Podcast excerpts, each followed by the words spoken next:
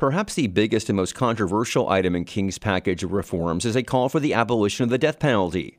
The Central Florida Democrat acknowledges that move won't endear himself to everyone in his own party. This is a, a, a big position on an issue that not everybody agree with, even in the Democratic Party.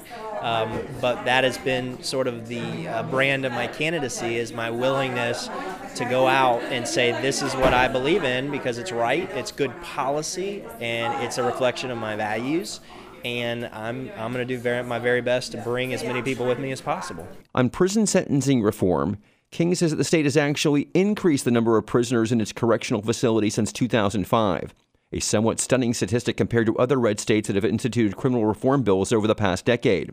He says if elected, he would aim to reduce mass incarceration by 25% in the next five years and 50% in the next decade for nonviolent offenders.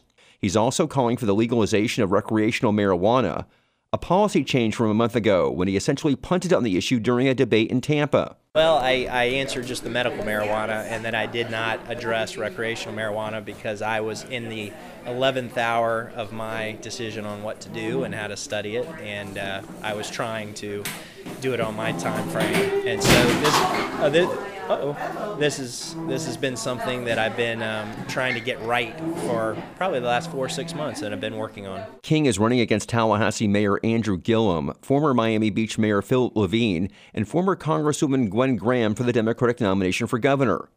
On Monday, the U.S. Supreme Court struck down a federal law prohibiting sports betting. While Levine said Tuesday he supports sports betting in Florida to help fund education, King says he won't go there. You know, well, my uh, I, I, have not had a specific position on sports betting, but my position as it relates to gambling has been the fact that I have not wanted to see the expansion of gambling in the state of Florida. We have an amendment uh, that I uh, support that would allow voters to decide on any future expansion of gambling.